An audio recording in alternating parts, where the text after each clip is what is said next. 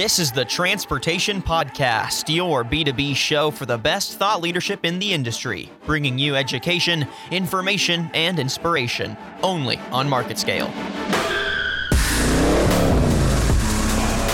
Just to try to reduce crashes and keep traffic moving smoothly, they're going to want a computer behind the wheel rather than a human. If problems mean more money spent on transportation, it can hurt your bottom line. Hello, everyone. Welcome to the podcast today. I'm your host, Tyler Kern. The market for electric vehicles is growing year over year, and the technologies that are powering these vehicles is continuing to move forward. So today on the podcast, we're introducing you to a company that's helping make this technology a reality. They're called Nanoramic Laboratories, and I'm speaking to their Chief Technology Officer, Nicolo Brambilla. Nicolo, thank you so much for joining me today. Thank you. Thank you for having me. Absolutely, absolutely. Well, it's a pleasure having you on the podcast today, and this is really an exciting time to be having this conversation because electric vehicles are really a huge topic of conversation. So give us a sense of the current state of the electric vehicle battery industry and give us an idea of where we are right now.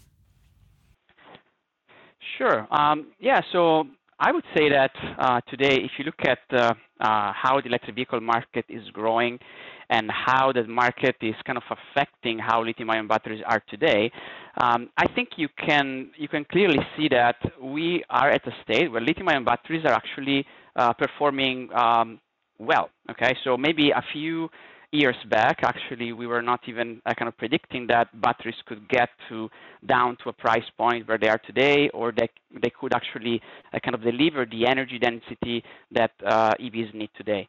Now, that being said, um, there are many things that you know we'll need to improve in the next years, uh, both in terms of uh, cost of the batteries, but also in terms of the perf- in terms of the performance of uh, you know those batteries.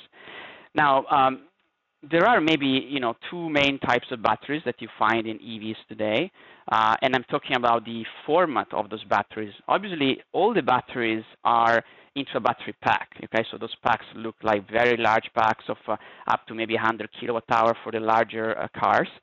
Um, and, you know, those battery comes in uh, a kind of cylindrical form or in a, a flat kind of prismatic form. And the state of the art of lithium-ion battery today, Um, usually you have a cathode uh, where the cathode is made of uh, high nickel content uh, cathode, like an N M C material or N C A material. And on the anode uh, side of things, you find graphite.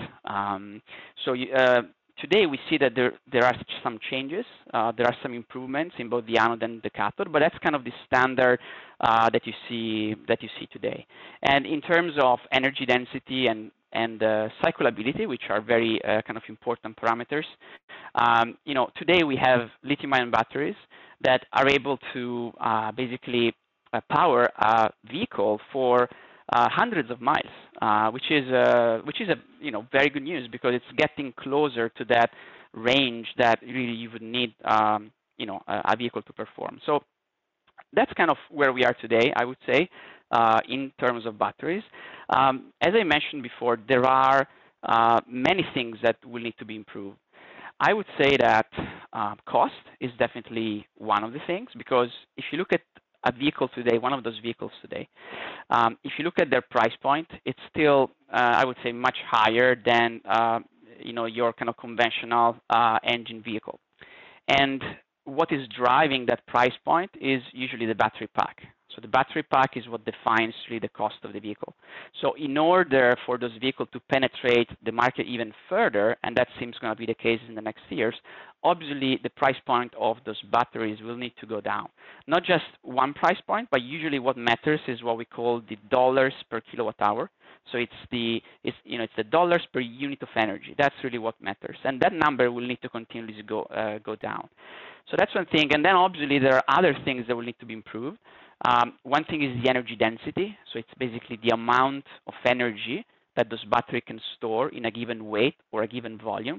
The higher is the number, the longer is the range of the electric vehicle.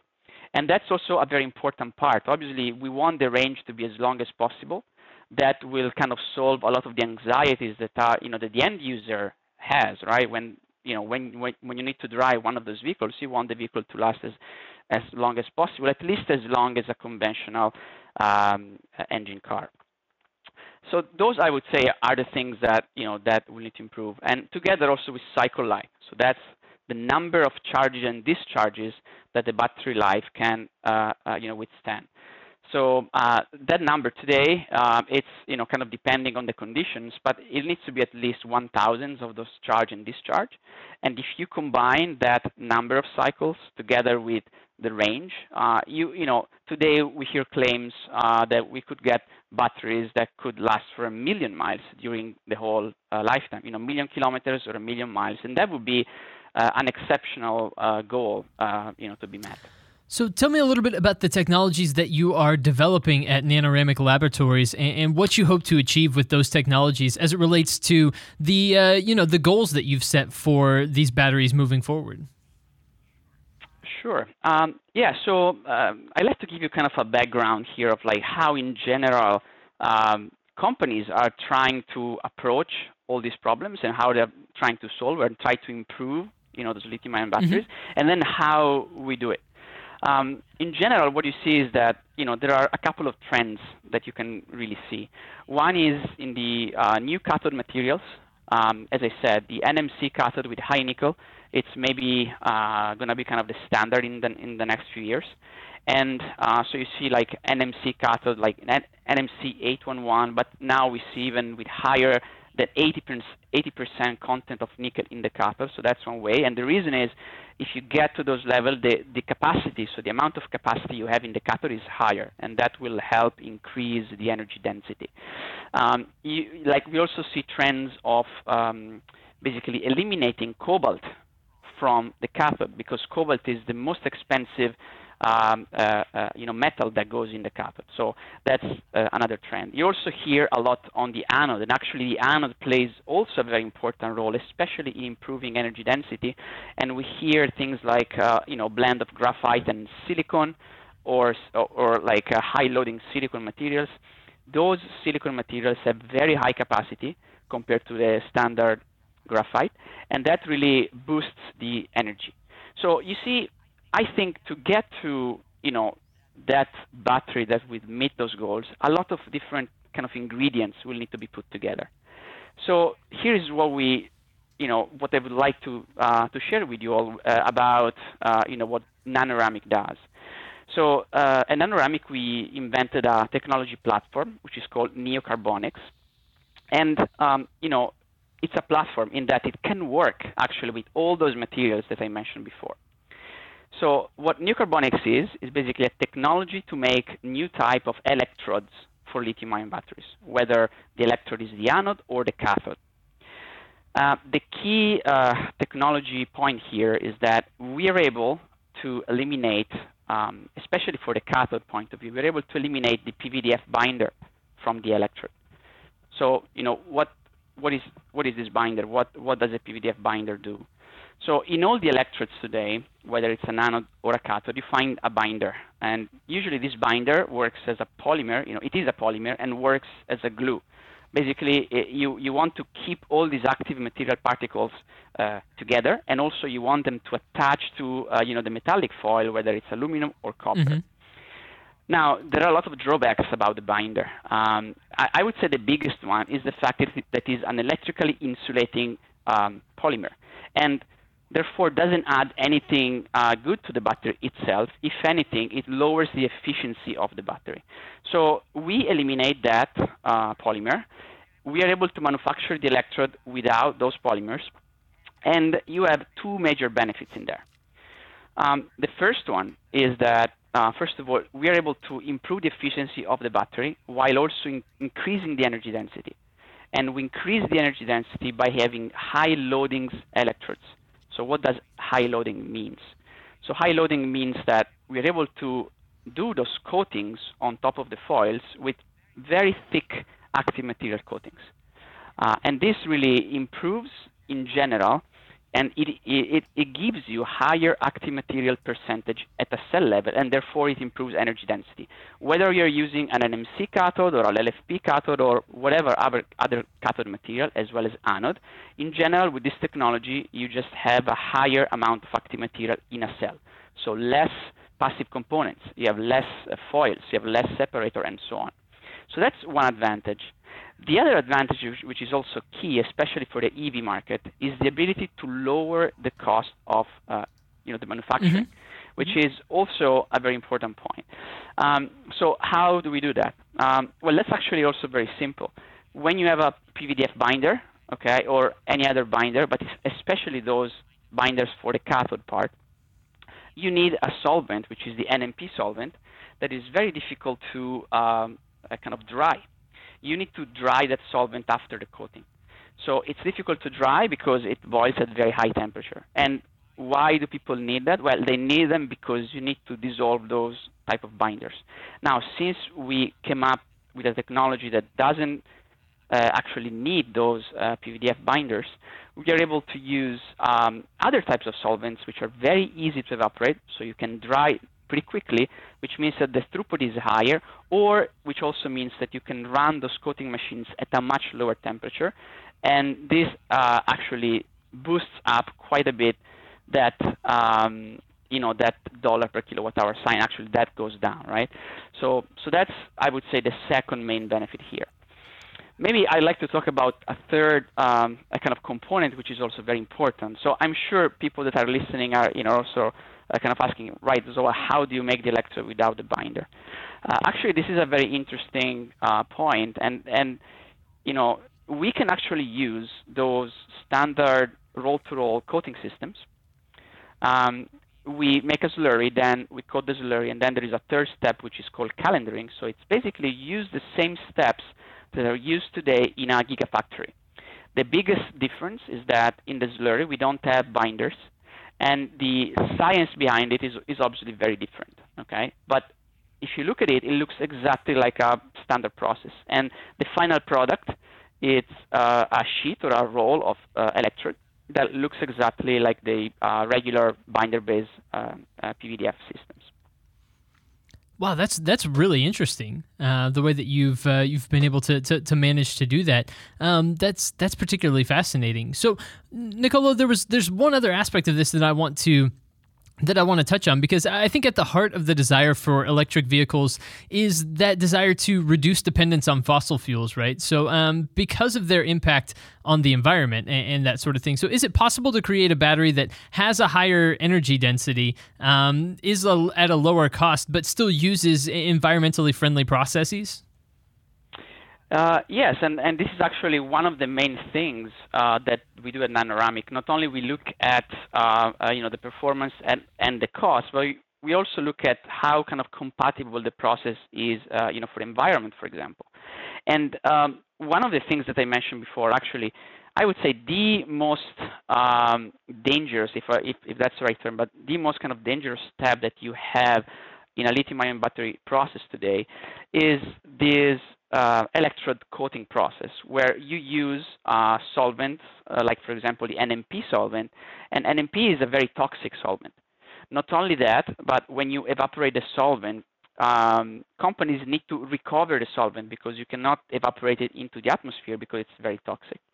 So not only it's difficult to deal with this uh, type of solvent, but also it's very costly to deal with this type of solvent because you need to recover it.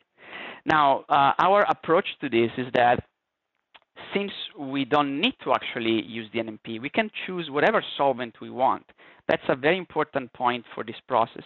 We select green solvents and also solvents that either you don't need to recover, like for example, water, although water is not compatible with all active materials, but we can use water. But also we select those solvents to uh, basically have a lower boiling point, so they're very easy to dry. We consume much less energy to make batteries. Because, and that's also a very important part. There is also a second point that I'd like to make, and this is the fact that without polymer binders, it's also easier to recycle those electrodes or those active materials later on, once the battery is used.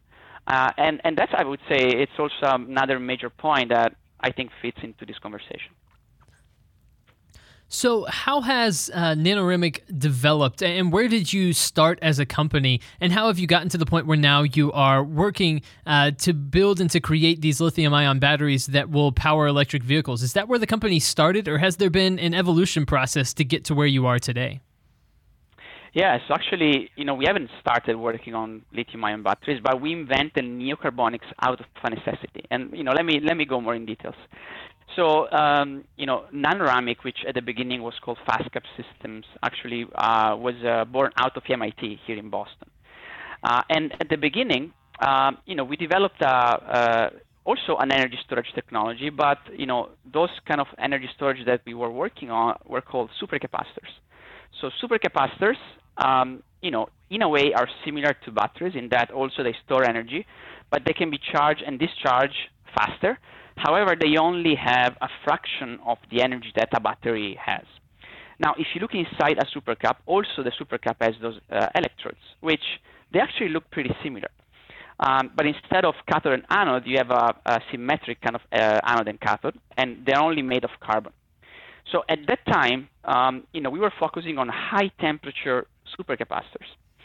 And something that we realized is that uh, conventional electrode technologies wouldn't work at the temperatures that we wanted to work. And I'm talking about above one hundred degrees C, actually, one twenty-five to one fifty degrees C. Um, so one of the key aspects is that the electrode part has a binder. You know, the typical electrode has, you know, those type of binders. And binders, in the presence of an electrolyte and at those temperatures, they degrade. They either melt or they change morphology. So they create a lot of issues in the cells. So basically, we had to um, overcome this issue, and we invented the first binder-free electrode that could be actually made using those roll-to-roll coating systems. So that's how the technology was born. And later on, we realized that the benefit of not having a binder not only uh, improves the performance at high temperature, but it has a very large impact on other key metrics, like, for example, power density, energy density, and not only in a supercapacitor, because this kind of technology can actually be used for a wide variety of electrodes in energy storage. Now, our focus today is lithium-ion batteries, because we've seen that we actually bring a lot more advantages in a battery rather than a supercapacitor using this technology.